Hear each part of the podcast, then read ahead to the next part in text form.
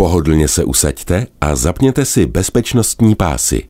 Renault Austral vám přináší pohádku, která je skloubením dětské imaginace s příběhem, jenž nám pomohla vytvořit umělá inteligence.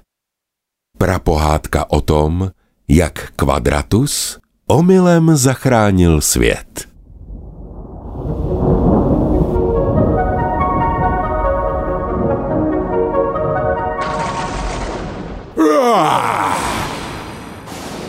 Zařval Kvadratus, když o sebe jeho kruhové nohy třískly, až to zajiskřilo. Ale to trochu předbíháme. Vraťme se ještě o několik století zpátky. Do doby, kdy od kvadratových nohou odlétaly na místo jisker obří blesky a celou zemi pokrýval praoceán.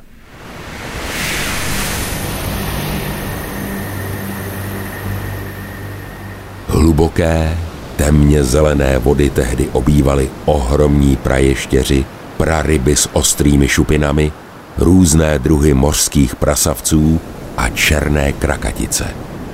Na písečném dně bujela divoká vegetace a podmořské skály byly pokryté gigantickými chaluhami a řasami.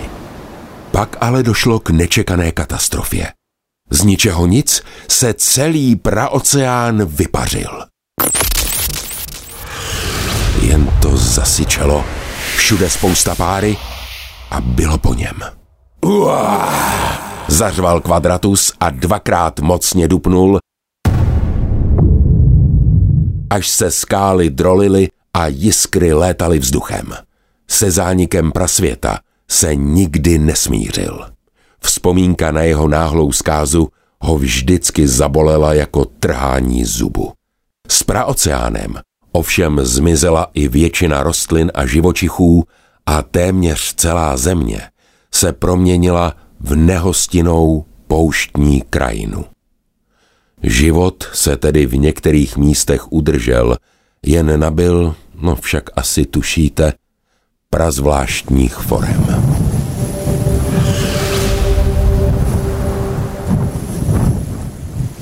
Nejvíce zmutovaných živočichů přežívalo v několika oázách, které vznikly z podmořských příkopů. Zbytky původně křišťálově čisté pravody se v nich ale proměnily na trochu zapáchající vodu tuňkovou. Vše se měnilo a nová éra klepala na dveře. Nu a z té předchozí, z té pra, tu jako jediný v nezměněné podobě, zůstal právě kvadratus. Prastaré geometrické božstvo s obdelníkovou hlavou, trojúhelníkovým tělem a kruhovýma nohama.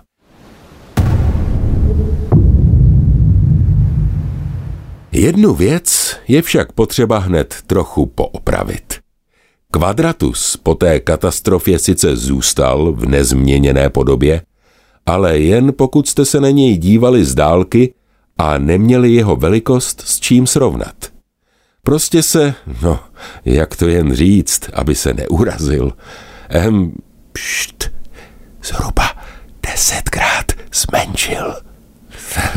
Takže měřil asi jako, no asi jako průměrný pračlověk. Bohužel i blesky, které po té katastrofě zmenšený kvadratu smetal od svých legračně malých kruhových nohou, byly mnohem titěrnější. Když po několika desítkách let i jemu samotnému docvaklo, že už není tak silný a velký jako dřív, šlo to s ním od desíti k pěti. V praéře býval božstvem přísným jako ostrý úhel, dokázal vyvolávat mocné vlnobytí a zničující bouře a svými blesky dobíjel elektrickým prarejnokům a praúhořům baterky. Zkrátka udržoval v praoceánu rovnováhu. Teď často neudržel ani tu svou. Kruhové nohy mu pak nepěkně podjeli, zařval to své a nechtěně u toho blízkal, až jiskry odletovaly. Krajina byla tehdy poměrně plochá a prázdná a tak bylo kvadrata díky těmto ohňostrojům možné spatřit už z velké dálky. Někdy však těch příkoří, kterým musel čelit, bylo až moc. Třeba když proti němu větry hnaly pichlavé ježokeře. Ano, slyšíte správně, ježokeře. Byli to zmutovaní praježci, kteří se v nové éře proměnili v odolné suchozemské rostlinotvory. Ti do nebožáka nejen naráželi, ale občas ho i povalili. Geometrické božstvo tak časem trochu otupělo a putovalo po zemi jako leklá praryba. Ale nemyslete si, že tehdy byla krajina jen ostrá a nehostinná. Měla i své měkké, takřka snové kouzlo. Zvlášť kolem úsvitu či v pozdní podvečer její přízračný ráz umocňovaly křehké, medúzové záclony, které tiše plachtily nekonečnou pustinou. Šlo o někdejší pramedúzy, které se živily sběrem raní rosy. A navíc dokázali pohltit blesky a hromy. To pak ještě dlouho krásně světelkovali a brumlali. A v této přízračné krajině se několik století po zmizení praoceánu objevili dva zvláštní poutníci. Vzducholodi podobná melancholická velryba, již se během staletí vyvinul pod kůží megavak naplněný heliem a bývalý pražralok, který rád frajeřil. Měl chlupaté končetiny podobné těm, jaké dnes mají medvědi. A tito dva prazvláštní tvorové se potkali jednoho dne právě pod světelkující medúzovou záclonou. Buď zdrav, bytosti, řekla melancholická velryba hláskem, který způsobovala nadměrná koncentrace hélia v jejím těle. Čau, vyprskl trochu drze žralok. Neudržel se, aby se její fistuly nezasmál. Jak se jmenuješ, divnou lásko? Jsem velryba Julie. A ty? Pípla heliovým hláskem. Lucius jméno mé, žrálok. Odvětil Floutkovsky s vyceněnými zuby a zamával na ní svou medvědí tlapou. Julie se trochu, ale opravdu jen neznatelně pousmála.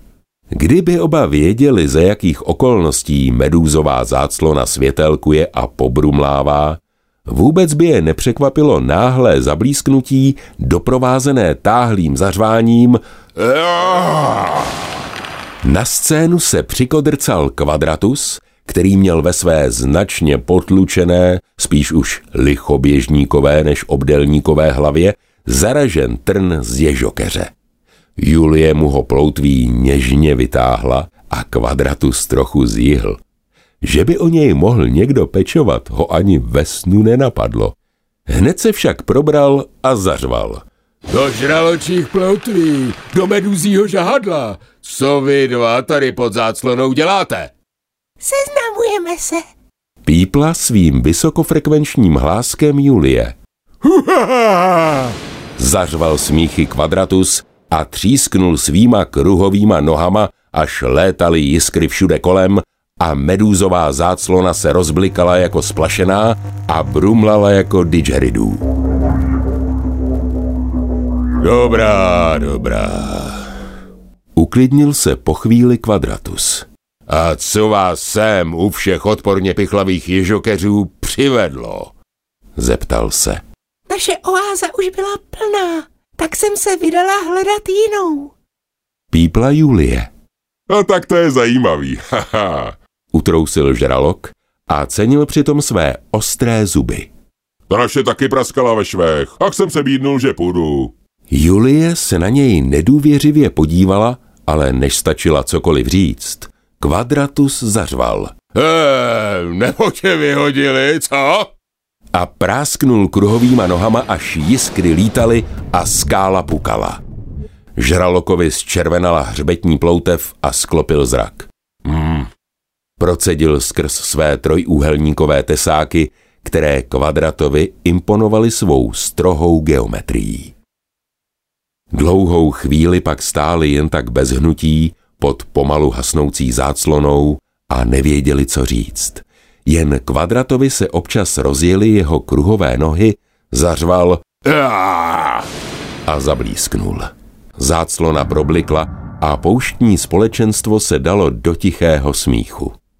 Pak se ale opět rozhostilo napjaté a trochu trapné ticho. Medúzová záclona zhasla a vítr, který rozpohyboval i ježokeře na planině, ji pomalu odnášel pryč. Mlčky ji sledovali a kochali se tou prazvláštně úchvatnou scenérií se zapadajícím sluncem. Pak ale Julie ze svého megavaku vypustila přebytečné helium, které se jí neustále tvořilo, aby se mohla vznášet. Dělávala to tak vždy a už jí na tom nepřišlo nic zvláštního. Ani to, když se přitom vždy ozvalo tiché, vysokofrekvenční, no, jak to jen říct, prostě upšouknutí.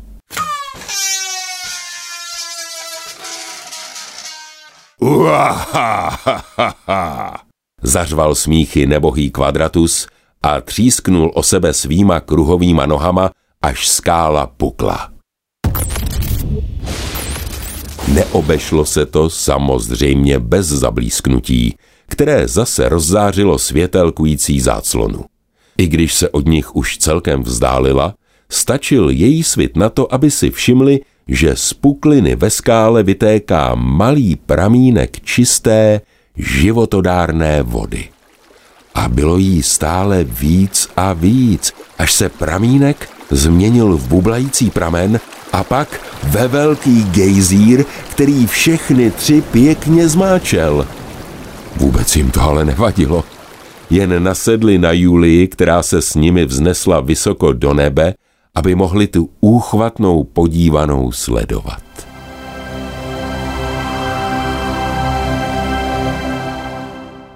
Kvadratus chtěl ze samé radosti třísknout svýma kruhovýma nohama, ale žralok ho včas zastavil.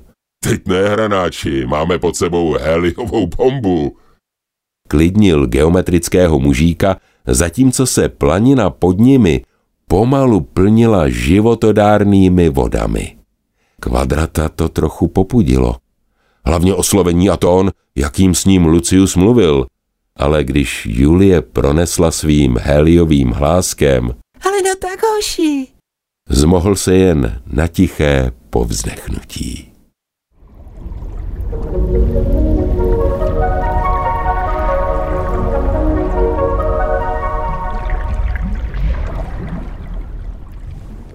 Tady náš příběh končí, ale ten váš nemusí. Vydejte se za ním třeba v novém voze Renault Austral, který vám tuto pohádku přinesl.